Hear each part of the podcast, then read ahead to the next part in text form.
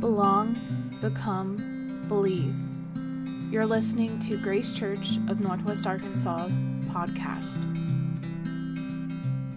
This week's message is called Yokes and Crosses. The speaker is John Ray. The location is once again Vespers Point, Mount Sequoyah. We apologize for the poor sound quality as we did not have amplification during this service.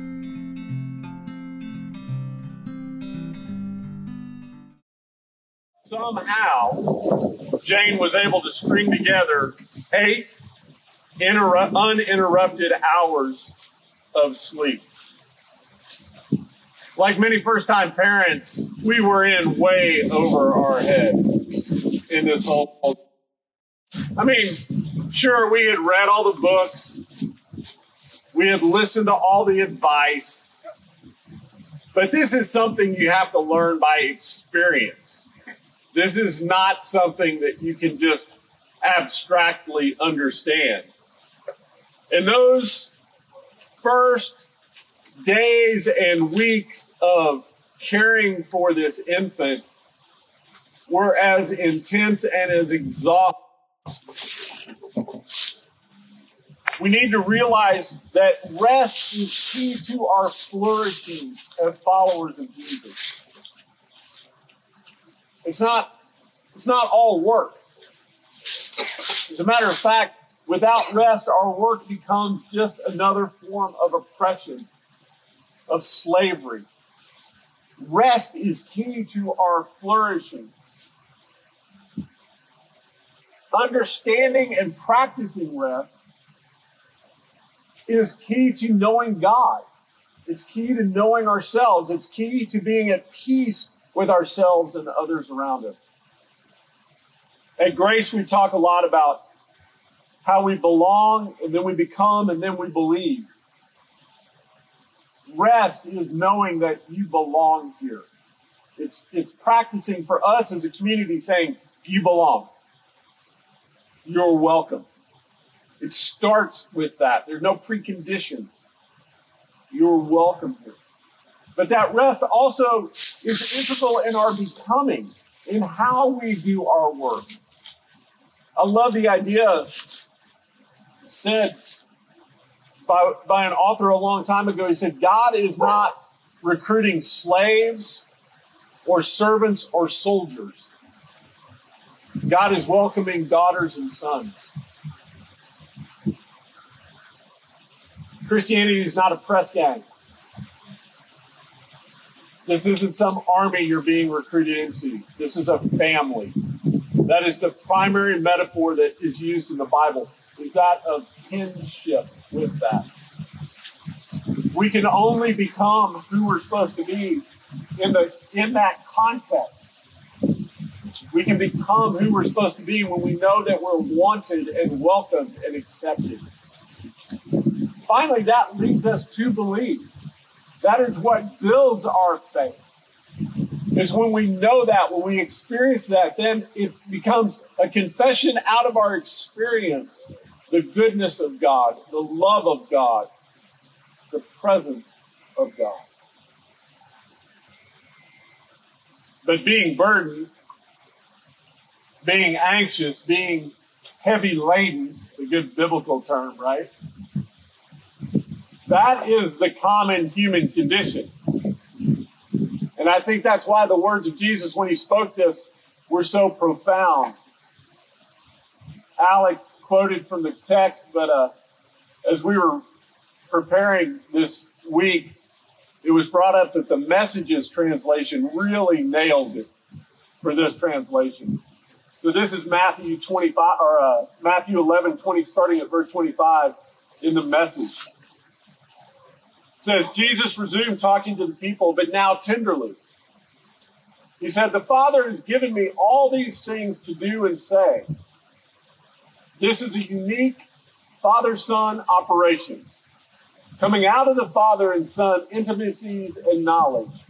No one knows the way of the Son like the Father does, nor the Father the way the Son does, but I'm not keeping it to myself. I'm ready to go over it line by line with anyone willing to listen. Are you tired? Are you worn out? Burned out on religion? Come to me. Get away with me and you'll recover your life. I'll show you how to take a real rest. Walk with me and work with me. Watch how I do it. Learn the unforced rhythms of grace. I won't lay anything heavy or ill fitting on you. Keep company with me, and you'll learn to live freely and lightly. I love that imagery of the unforced rhythms of grace because it is a rhythm that we have to practice. We all have to work. Look, it's, it's inescapable. But we've talked a lot about how grace is not opposed to effort, it's opposed to earning. Of course, we have to give effort. We know that. But that effort has to be in rhythm, has to be in sync with rest. True rest, deep rest. Now I understand looking out here and the people that I talk with and, and even my in my own life that this is more aspirational than experiential for most of us. And if it's aspirational for some of us, it seems impossible for some of us. It seems impossible to do with all the information that is piled upon us, with the obligations we have with our families, with our jobs, with taking care of people, with school. It seems like it seems like we're being told, put in a round room and told to go sit in a corner.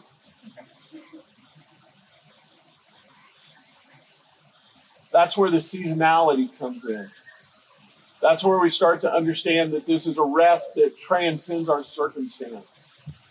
That this is a rest that is offered as a promise, as a gift. It's not something, it's not just one more thing we have to do. The last thing I want any of us to hear this morning is, is rest as a command. There's one more thing you have to do. One more thing you have to exert your effort to do. That's not it. This rest is something we receive, it is a gift. But in receiving that, we also need to understand what the obstacles are. And there are many. I just mentioned a few, right?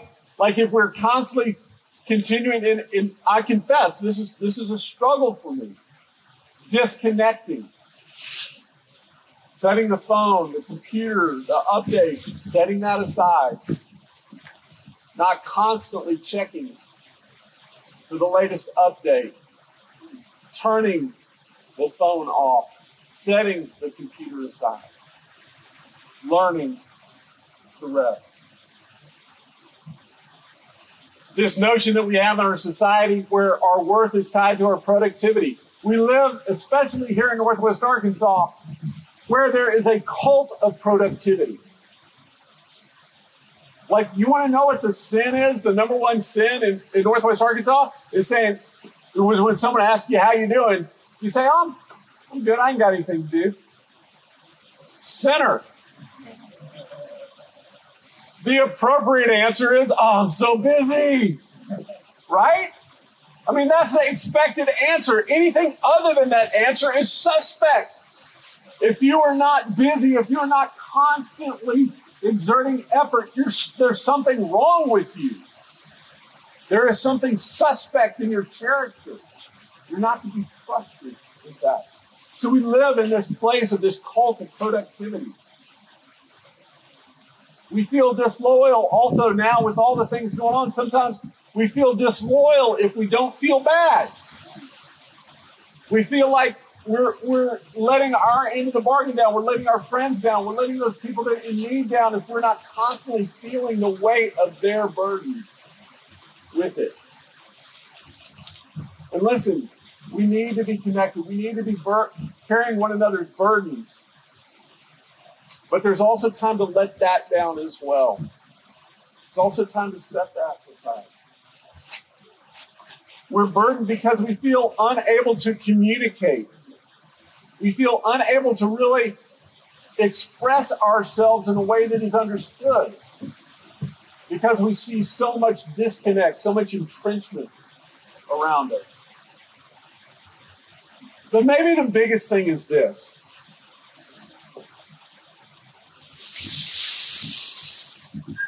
I think we all live under the expectation that if we just did it right, it would be easy. If I just believe the right thing, if I just marry the right person, if I just got the right job, if I just acted the right way, gave the right amount of money, lived in the right place, if I just if I just figured out the formula, then this would all just be lifted off. And then it would be easy.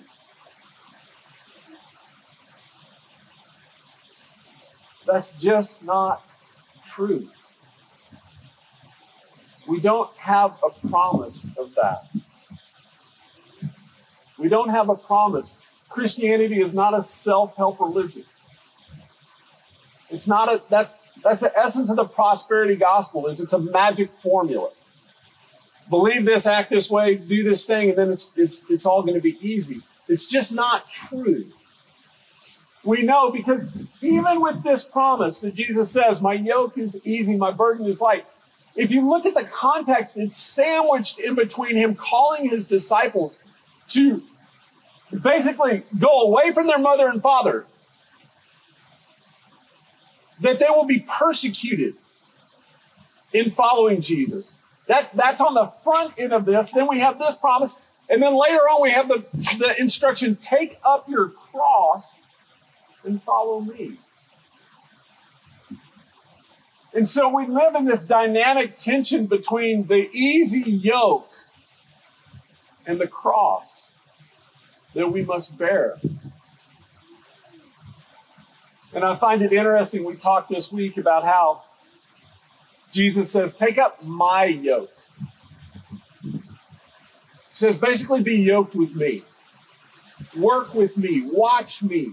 Watch how I work. I know the Father. The Father knows me. You can know that too. So, so link up with me. You take your yoke, our yokes, right? That we try to form for ourselves that are heavy, that are ill fitting, that oppress us, or the yokes of other people, of society, of culture, of all these things that enslave us and burden them, burden us. He said, No, take that off, put mine on. It's still going to be work. We still got things to do. We're called to create. We're called as part of being created in the Imago Dei. We're called to labor. We're called to work. We're called to overcome challenges. We're called to encounter tough situations and get through them and form something beautiful out of them. But we need to do it Jesus' way. we need to learn from Jesus with that. But at the same time, he says, take up your cross. Not his cross, but my cross. The thing that I'm having to deal with, the thing that I'm having to understand, the thing that I'm having to bear that is unique to my situation. I can do this in and by the sacrificial indwelling of the Holy Spirit. And I find myself either rejecting my cross, I want to pick up someone else's cross. I want to go, I want to go do something for someone else, which really only they can do with God. I want to save them from something. So I, I start accumulating crosses, right? They're not mine. I can't carry them. I can't do that. Or I see my cross and I'm like, hell no. it's too much. I don't want to bear that cross. Give me someone else's. I don't want to do that. Those two things are linked. They're intertwined. I can't I can't adequately express it. But this idea of learning from Jesus, of working from Jesus, but also taking up my cross, they come together. And the thing that saves us from being overwhelmed by it all, from being just crushed under the wheel of what feels like the constant, relentless challenge, is this promise of rest. Now, we really don't have time to go into this morning. And I know I recommend books all the time. Everybody's got their nightstand full. But there is a book by a rabbi named Abraham Heschel. And the title of the book is simply Sabbath.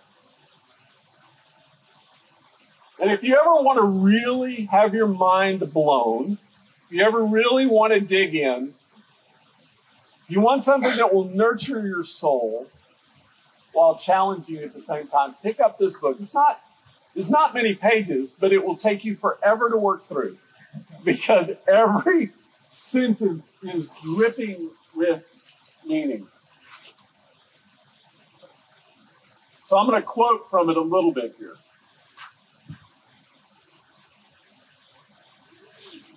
Now, he's talking specifically about Sabbath, but in this, this applies to this idea of rest.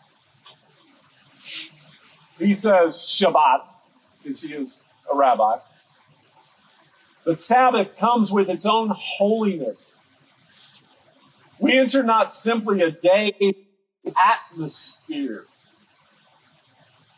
He says, My father cites the Zohar, the Sabbath, is the name of God. Think about that. Sabbath is one of the names of God. What other God promises rest?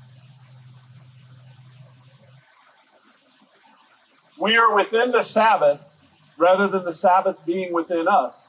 For my father, the question is not how to always work, you have to produce, but as members of God's family as beloved for simply who we are, not what we give or bring or do.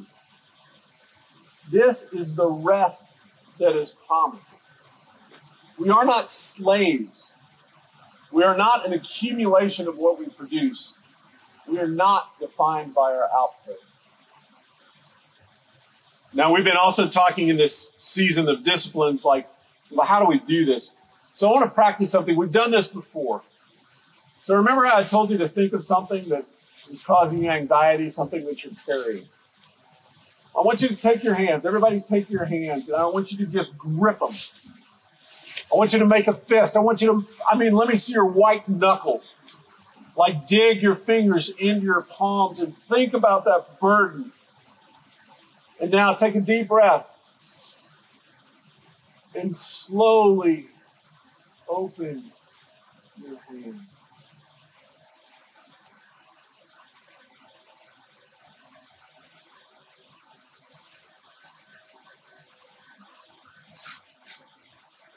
Receive now in your open hands the rest that God promises, the rest for which we are created for, the rest which is our destiny.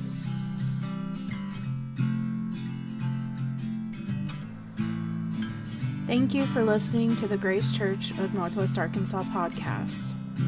You can find out more about us at gracechurchnwa.org. Have a blessed week.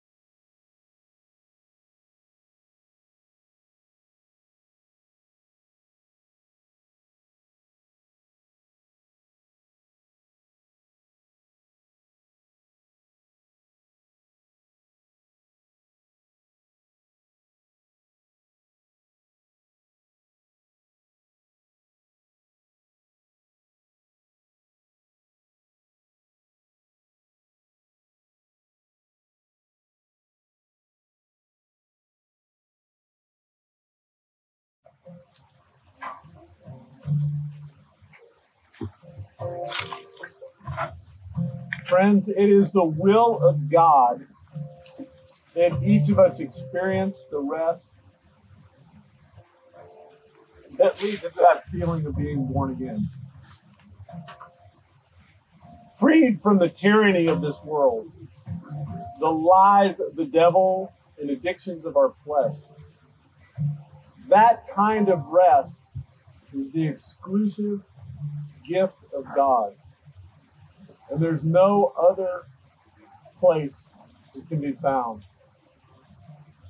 So, Grace Church, go now in the confident faith that you are loved unconditionally, accepted eternally, and welcomed eagerly. Let this fuel your resting and your working, both in proper measure. In the name of the Father, the Son, and the Holy Spirit, go in peace.